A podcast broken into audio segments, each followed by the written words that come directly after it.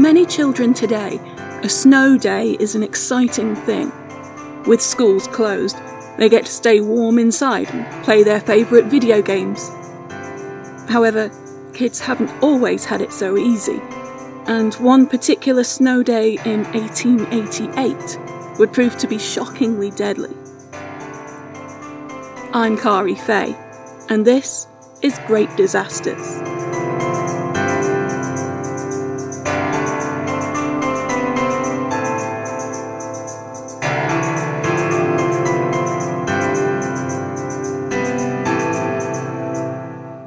While cities on the coasts were flourishing, the Great Plains of America were still very much a frontier land. Many settlers there lived in shacks or homes made from sod, trying to scrape out a new life. They had been drawn to the vast prairies by the promise of free land. The Homestead Act of 1862 meant that all you had to do was live and farm on the land for five years, and 160 acres would be yours. For many old world families, this was an offer that was hard to refuse. Successive generations splitting their land between eligible sons had often shrunk them to the point where they were barely sustainable, or meant that younger sons had nothing to inherit. Letters and brochures from America promised huge expanses of fertile land, favourable weather, and more. Indeed, it may be justly claimed as one of the most beautiful climates in the world, and one best adapted to the enjoyment of long and vigorous life, proclaimed one such pamphlet. In some cases, whole communities emigrated together, such as the Swiss German Mennonite or Schweitzer families, who left Ukraine to settle near Yankton in Dakota in 1874. In other cases, Small families or even individuals travelled out west, looking to make their new life in the new world. The journey wasn't easy for any of the immigrants. Steerage accommodation on ships crossing the Atlantic was all that most could afford, and it was frequently packed, dirty, and rife with disease. Approximately one in ten would not make it to America alive. Then the journey out to their new land was just as rough. Norwegian immigrant Argot Rahn wrote later, In New York we lost heart again. We could not speak the language. We were driven like cattle onto trains that took us to Wisconsin and Iowa. We came from Wisconsin and Iowa to Dakota in covered wagons. We came through a country that had no bridges and no roads. We often travelled for days without seeing anything but prairie. But we again arrived, empty handed we started to work. Each family chose their spot, registered their claim, and set about making their 160 acres their own. It would be exceptionally hard work, especially for those who arrived too late in the year to lay in their first crops. And the letters and brochures that had sold them the American dream had said nothing about prairie fires or the grasshoppers which would frequently swarm in and destroy an entire crop or the extremes of weather found on the prairie, particularly the winter blizzards. But there was no turning back for those who had sold everything to get this far, so they simply had to work harder. The children were no exception. As soon as they were old enough, they would be expected to work the farm just as hard as their parents. They did, however, get to go to school once the harvest was done and if their parents could spare them.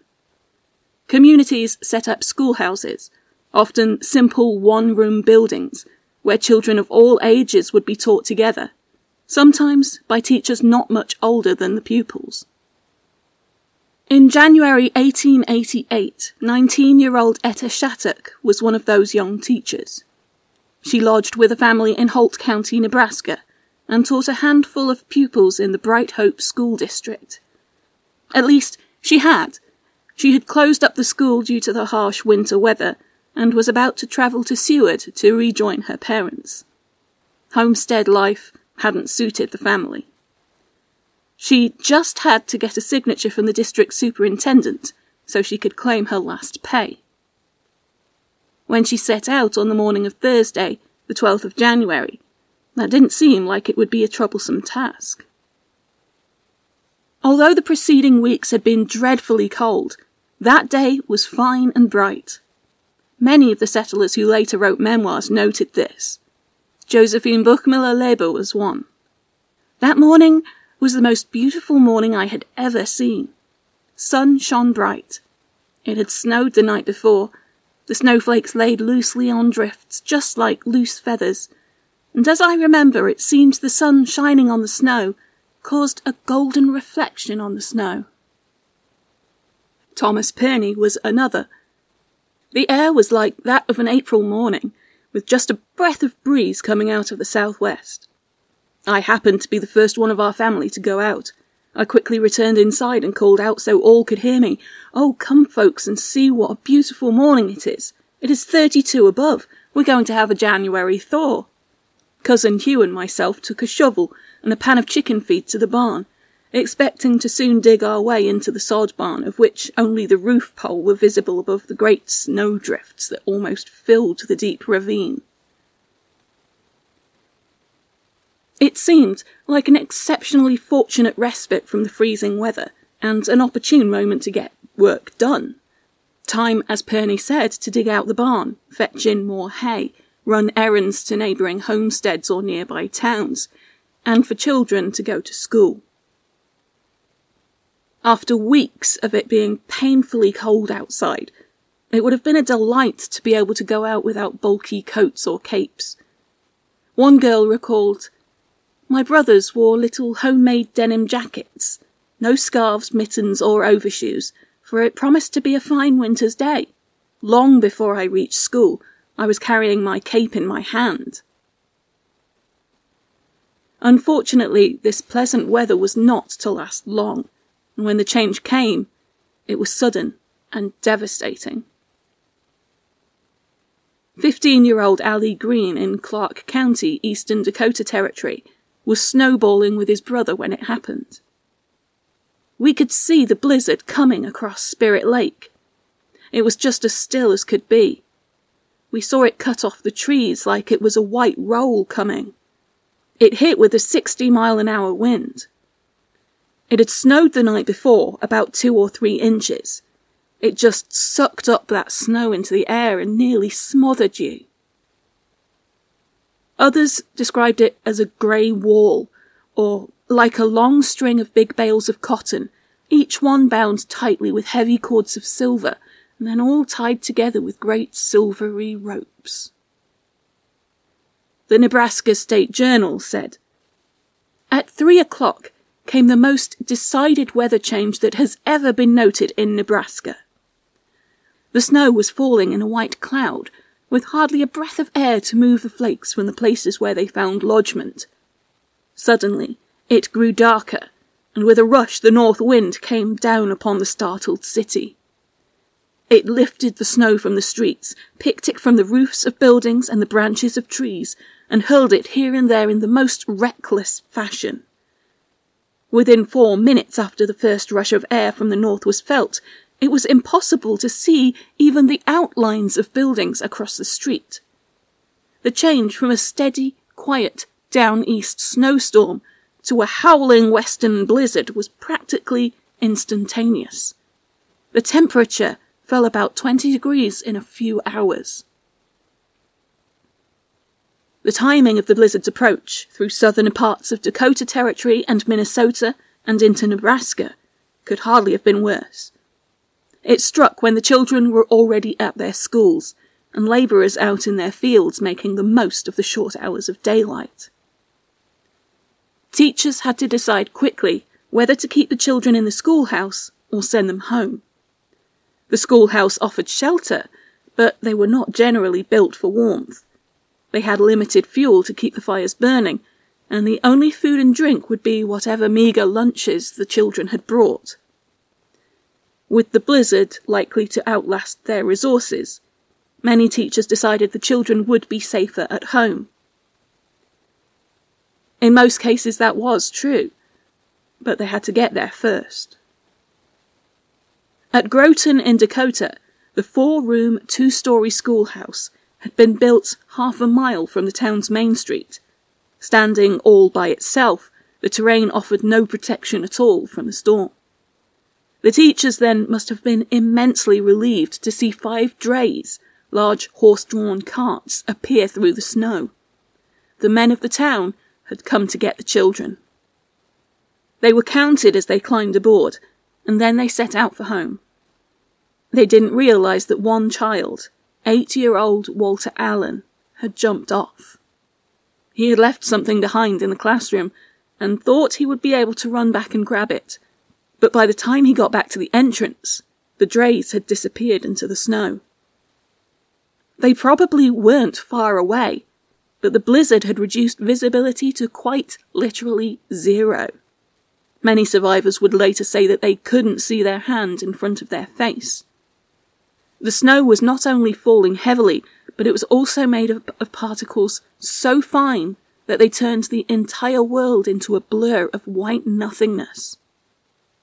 Modern researchers have compared it to the dust clouds which flooded New York when the World Trade Center fell. Not only that, but being in the storm would rapidly make visibility even worse. The cold and the wind would sting your eyes, making them water, and then they would freeze. The prickling, stinging cold would quickly give way to numbness, which was even more dangerous. One farmer, Norwegian Ole Tisland, was said to have rubbed so hard trying to remove the ice from his eyes that he had rubbed right down to his cheekbones. When exposed to such biting cold, your body tries to protect its most important parts. Blood flow to the extremities is reduced in order to preserve the vital organs. Unprotected fingers and toes will quickly succumb to frostbite. The most deadly effect of the cold, however, is mental. It is stupefying and can lead even the cleverest, most sensible, and most experienced people to make poor decisions. Little Walter Allen could have returned to his classroom, where he would have been able to shelter until he was missed. Instead, he headed out into the storm, either hoping to catch up with the drays or just to make his own way home. He didn't get very far before the cold sapped all his strength and he fell down on the ground. He was indeed missed when the drays eventually reached town, and a group of men, including Walter's father and brother, came back to search. Finding no sign of the boy, Walter's father was persuaded to return home, but 18 year old Will stayed behind. Crawling on the ground where the visibility seemed a little better, he found Walter and dragged him the half mile home. Both boys survived. For most of the teachers, however, there were no drays coming. They were on their own. Minnie Freeman was another teenage teacher, and her story was to become one of the most famous tales of the storm. As summarized in the Nebraska State Journal, she teaches a school in the vicinity of Ord. When the big blizzard of Friday last came along, it blew the door of the schoolhouse off its hinges and then lifted the roof from the walls. The brave schoolmistress tied her thirteen young charges together, took the smallest one in her arms, and set forth in the fearful storm to seek shelter. They were blinded and buffeted by the merciless north wind. They were tripped up in the drifts and blown down between times, but they struggled along together, and finally reached a sheltering roof where the nearest patron of the school lived, to be welcomed from the very jaws of death. It was the pluck and level head of Minnie Freeman that saved those thirteen lives. She was lauded in the newspapers for her actions, receiving gifts and marriage proposals, being the recipient of a charitable fund, and even immortalized in song, Thirteen Were Saved, or Nebraska's Fearless Maid. However, the truth of the tale may not be quite as told. One of the pupils, Emma Lee, later wrote, the nearest house was not quite a quarter of a mile away. We could have gone there with the storm at our backs. However, we were told to stay with the teacher and go to her boarding place, which was a half mile away, and we had to face the storm. We were not tied together in any way, as has been erroneously stated so many times. String or not, Freeman and her pupils all survived, which is probably why their story became so popular. Many other prairie teachers had a more depressing experience. Near Plainview, Nebraska, a Miss Royce, whose first name is given variously as Lois, Louise, and Louis, had just three pupils that day, aged seven, eight, and nine years old. At about 2 p.m., she set out with them to try and reach a house that was only a hundred metres away, about the length of a soccer field. The Omaha Daily Bee told their story under the heading, Died in the Teacher's Arms. Having her hand full to keep the little ones from being blown away, and blinded with snow, she soon found herself lost with three small children in the terrible storm. They wandered in vain to find shelter. At last the children were completely tired out. They all laid on the snow in despair. The teacher tried to shelter the little ones with her wraps, but early in the night one of the boys passed away in death. Later the other little boy died, and about morning the little girl died in the arms of her teacher. When the storm abated enough to see, Royce was able to find the house now about 150 metres away, as they had wandered further from it while lost. But her feet were badly frozen and would eventually need amputation. The newspapers picked up Royce's story too, and added her to the list of heroines who should be given charitable funds. In Jerauld County, South Dakota, Miss May Hunt faced a similar dilemma with her seven pupils. The blizzard reached them about noon, but they had hung on in the schoolhouse until early evening, when their fuel ran out. Like Miss Royce, she knew that there was a house not much more than a hundred metres away, and like Miss Royce, she and her pupils got lost trying to find it. According to David Laskin in his book The Children's Blizzard, her oldest pupil, Fred Weeks, had scouted the route when Hunt suggested they go, but by the time the children were all ready to brave the storm, it had got worse. He could no longer find the way, and they all tumbled into a gully that lay between the school and their destination. Somehow, they all got up out of the gully and reassembled, eight of them counting May Hunt. Again, Fred went first. If the wind relented even for thirty seconds, maybe they could make out the Hinner house. They knew it sat on a rise just above the gully, a stone's throw away. With every step they expected to catch a glimpse of the house through the grey horizontal snow. By now the sun had set, and what little light remained was quickly draining out of the air. It is hard to fathom how children who walked to and from school a half mile or more every day became exhausted to the point of collapse while walking a hundred yards that afternoon hard to fathom until you consider the state of their thin cotton clothing, their eyelashes webbed with ice and frozen shut, the ice plugs that formed inside their noses, the ice masks that hung on their faces. This was not a feathery sifting of gossamer powder, it was a frozen sandstorm. Cattle died standing up, died of suffocation before they froze solid. The Wessington Springs Herald reported that they missed the house by less than four rods, about 20 metres, but ran instead into a flax stack west of the house. With no other options available, they dug into the stack and tried to shelter there as much as they could. They spent the night in singing songs, reciting declamations, and cracking jokes. They all possessed heroic spirits, but that of Fred Weeks deserves special mention. He busied himself making the others comfortable, or as much so as possible, by digging a hole in the stack and banking and covering it, and inciting them to be cheerful. It was dawn the following morning by the time they were able to see the house, which had been so close but yet so far away all night.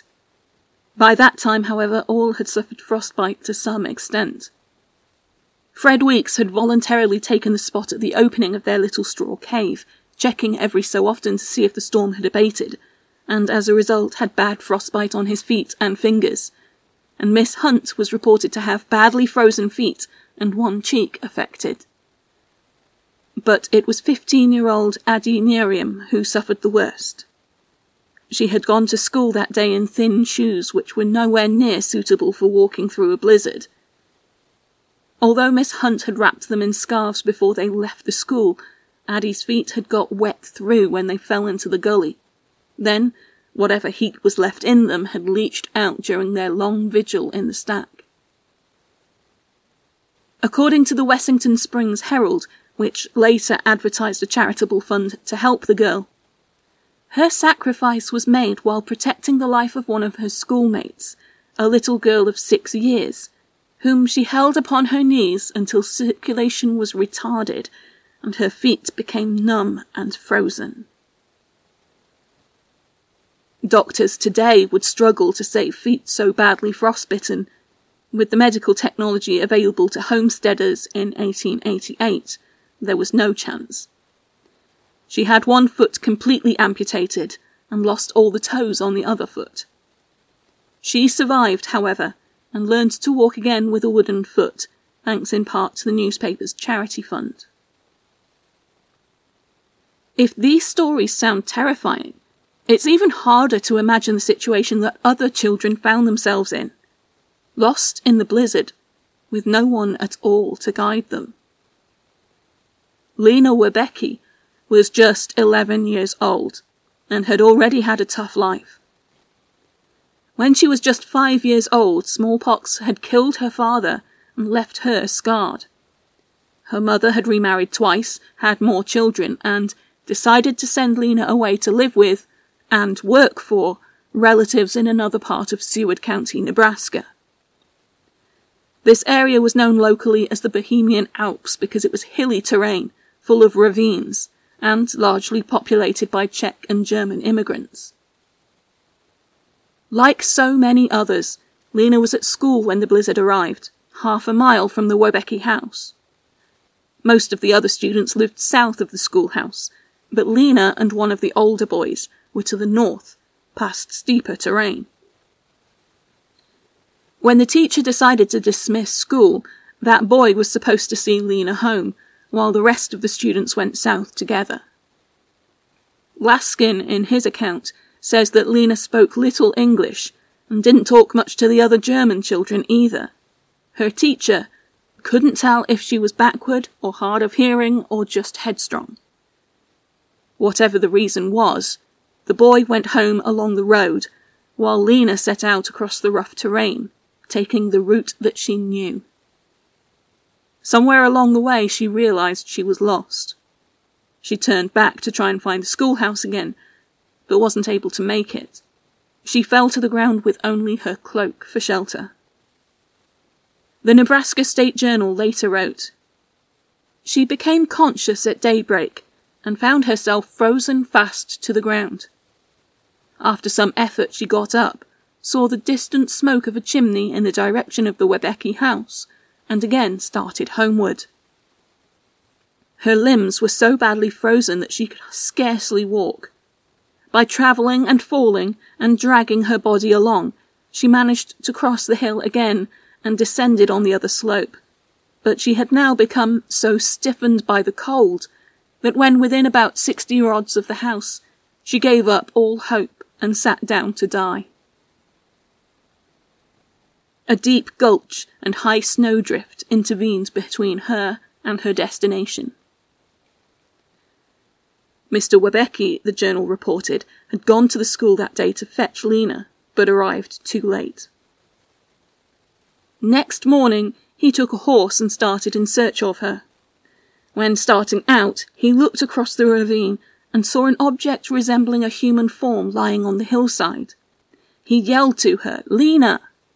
She, recognizing the call, thereupon held up her hands, in one of which was her reader, and in the other she held her dinner pail. Mr. Woebbecke hitched his horse and scrambled over the snowdrift to her rescue. He found her numb and speechless. The unfortunate pupil lay in a stupor until toward evening of that day After several days, a physician was called to her bedside. On January 27, her right foot was amputated above the ankle. Her left limb is severely frostbitten but can probably be saved. She is now suffering from considerable pain in her head. While the Omaha Daily Bee championed the funds for heroic teachers, the Nebraska State Journal led a campaign to raise money for Lena. It went into a trust for her. Despite her injuries, she survived, graduated school, attended college, married at 24, but sadly died at age 25. The cause of her death is unclear. Less fortunate were the Westphalen sisters, Ida, aged 13, and Matilda, aged 8. They were sent home from their school near Scribner, Nebraska, and faced a walk which was about a mile long but downhill. However, the blizzard blew against them and sent them off track. On the Friday, the day after the blizzard, some seventy odd men went out in the bitter cold searching for the girls. They found tracks, but the girls themselves weren't found until around midday on Monday, the 16th of January. They lay face down on the side of a hill, two miles east of their home. Matilda was found wrapped in several layers of Ida's clothing. While nothing could be done for the girls, the papers embraced their tragic story and raised funds for a monument in their honour. A rather maudlin poem about them also made the pages of the papers, reading in part Search the realm of song and story and discover, if you can, braver, grander, nobler action in the history of man than the silent heroism of this child, who in her woe wrapped her cloak about her sister as they struggled in the snow. Seven boys from the Schweitzer community near Yankton, Dakota, set out from their school with their teacher, a Mr. Cotton.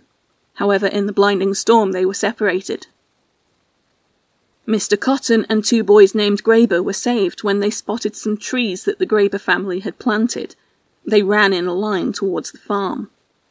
However, the Grabers' other son, Peter, two boys from the Kaufmann family, and another boy named Johann Albrecht, were missing. They wandered for hours, lost and freezing, before finally curling up together in the snow. It was the following Sunday before they were found. David Laskin described the scene in his book. At first, the men stopped in horror when they saw the dark patches of cloth against the snow. Johann Kaufmann cried out, Oh God, is it my fault or yours that I find my three boys frozen here like the beasts of the field?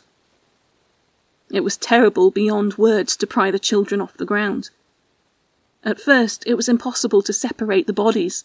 The boys had died so near each other. Johann Kaufmann had to carry his sons Johann and Elias together because the older boy died with his arms around his younger brother. Night was falling by the time Johann returned home. Anna stood at the door with her three little blonde children and stared as her husband carried the three bodies inside. Johann set the rock hard bodies on the floor next to the stove. Anna looked at her dead sons and began to laugh. She couldn't help herself. Her husband and her two little boys turned to her in disbelief, but Anna didn't stop. It would be days before they could get the bodies into coffins. Anna laughed. Emma was still a baby, but Julius and Jonathan were old enough to understand that those frozen blocks next to the stove were the dead bodies of their brothers. For the rest of their lives, the two brothers would never forget the peals of their mother's agonized laughter. And it was later that same Sunday that a farmer named Daniel Murphy went out to his haystack. He and his hired hand were busy shoveling snow off the stack to get to the hay when they heard a tiny voice. They had found Etta Shattuck. Her short trip to get a signature for her wages had turned into a three day ordeal. Lost in the blizzard, she had, like Miss Hunt and her students, stumbled across a haystack and dug her way inside for a meagre amount of shelter. However, while Fred Weeks had been able to find a pitchfork to dig into their stack, Etta had only her bare, frozen hands. Initial reports of Etta's rescue were quite positive.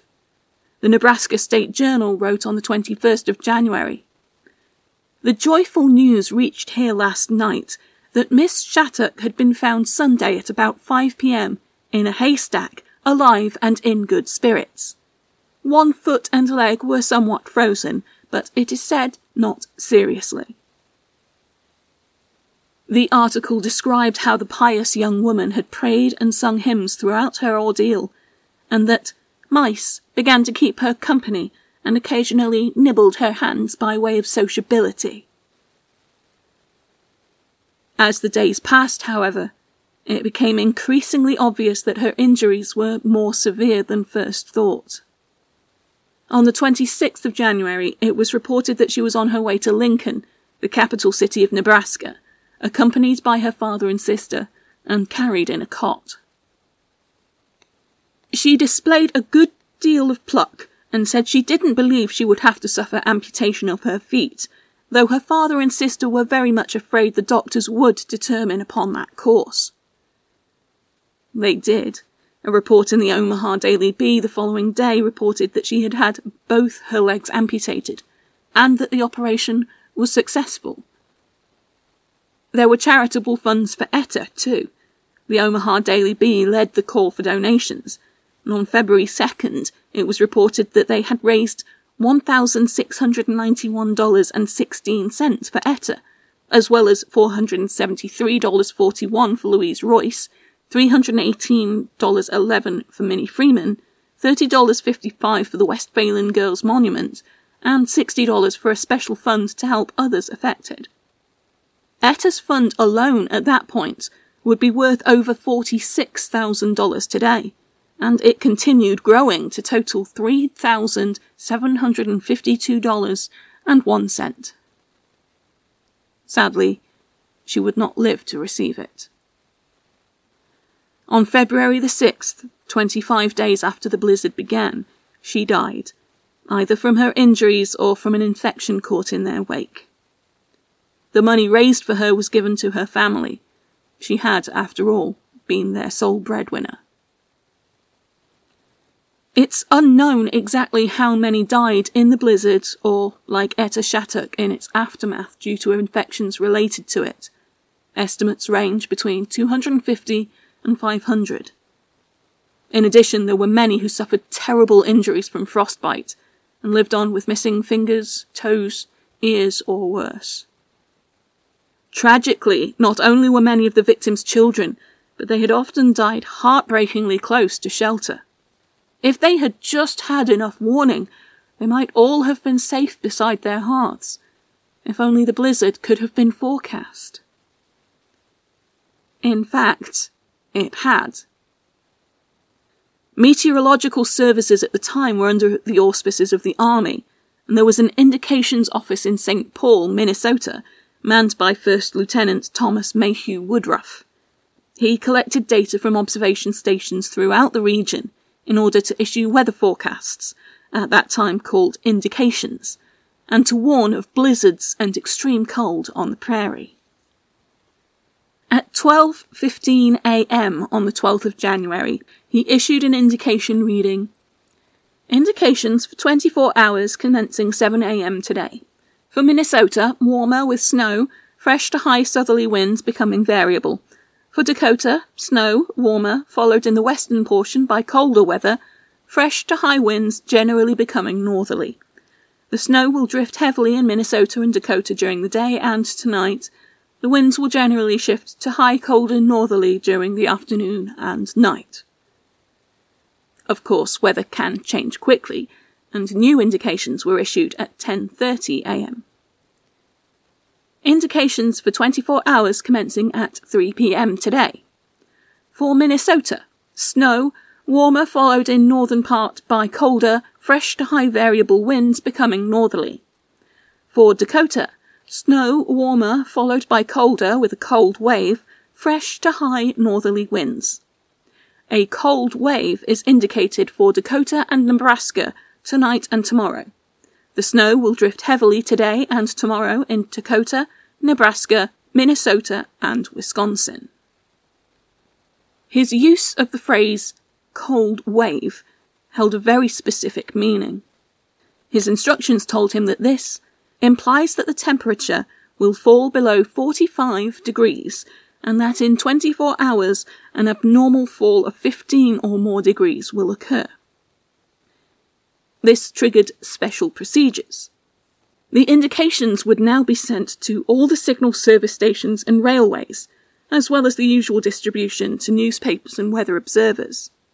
Special warning flags would be raised to let people know that a cold wave was coming. Of course, the obvious problem with this as a warning method is that you have to be able to see the flags. In addition, although made at 10:30, these indications were 24 hours commencing at 3 p.m. today. 3 p.m. is when the blizzard hit Lincoln, Nebraska, having already barreled through Montana and Dakota at around 45 miles per hour. Some of the signal stations received the warning just 15 minutes before the weather changed, and some not until after the blizzard had already arrived. To be fair to Lieutenant Woodruff, he didn't have the technology that modern meteorologists have. He relied on observations from different points across the region being telegraphed to him. If they weren't on time, or if they weren't accurate, his indications would suffer as a result. And those observations were taken only every eight hours, and a lot could change in that time. He could, perhaps, have issued the warning earlier. He would have known and recognized the pattern he was seeing. The temperature and barometric pressure readings that he got showed that an area of high pressure was shifting southeast, with an area of low pressure behind it. In his paper, Cold Waves and Their Progress, Woodruff had written that a fall of temperature succeeds or follows an area of low barometer, and a rise precedes such an area, and that in general the reverse is true of an area of high barometer. In other words, he could see that the rising temperatures, that lovely mildness on the morning of the 12th, was from the passing of the high pressure area and the approach of the low. And he knew that the low would bring a fall in temperature. He could also see that it would bring strong winds. On the 11th, he had a report of sharply dropping pressure at Fort Assiniboine in northern Montana, but since the readings in Helena, central Montana, were still stable, he didn't think the cold front was moving yet. He would wait until the temperature fell in Helena before issuing the cold wave warning. At 6 am on the 12th, the temperature in Helena dropped from 40.5 degrees Fahrenheit to 9 degrees below zero. That's 4.7 degrees Celsius to minus 22. Four hours later, Woodruff issued the cold wave warning based on this fall, but it was too late. He might have acted sooner if it had readings coming in from anywhere further north, as he would have had a wider view of the weather patterns forming. He might have acted sooner if it had more details sooner, but taking the readings and transmitting them was all done by hand, as was the process of collating them into a forecast. The lessons were not learned quickly enough to prevent further disaster. Just a couple of months later, the Great Blizzard of 1888 swept across the East Coast, paralysing New York City, and once again the Signal Corps had failed to forecast it in time, in part because the New York office was closed from midnight on Saturday until 5 pm on Sundays. These failures would eventually lead to the transfer of meteorological services from the Army to the government. Today, meteorologists have instant access to weather readings and satellite data and can see these patterns forming in real time. Computer simulations can more accurately predict the path of cold fronts and extreme blizzards, and warnings of such dangerous weather can be transmitted instantly into our homes on TV, radio, internet, and mobile phone messaging, ensuring that everyone in the affected region has as much notice as possible. We can't stop blizzards on this scale from happening, but we can predict them with more accuracy, meaning that it's unlikely this many people would ever be caught unawares again. In addition, modern heating and better clothing technology can lessen the risk. Higher, more urban populations mean that you're less likely to be lost away from shelter. For those who are caught out, you're more likely to receive prompt medical assistance, and we have learned a lot about treating frostbite, so you're less likely to lose your extremities or your life. That doesn't mean the risk is gone, merely lessened. So listen out for those weather warnings. And when the advice is to stay home, stay home. Great Disasters is a one woman show with all research, writing, recording, and editing done by me, Kari Fay. I rely greatly on the support of my listeners, and I really do appreciate all the kind comments and great reviews I've received. To support the show, you can subscribe via Patreon at patreon.com slash greatdisasters. Send me a tip through Ko-fi, that's ko-fi.com slash greatdisasters. Drop me a note through social media, or leave a review on Apple Podcasts or Podchaser. Special thanks go to top Patreon subscribers Catherine Aitken, Jay Foringer, McKenna Booth, AMW, Kylie Green, Sterling Hamp, Gloria Ambroviak, Julie Essen, Renee Maunder, Okami Fan 1, Scott RC, Shana Gitnick, and Michael Fay. Thank you all for listening, and please do stay safe.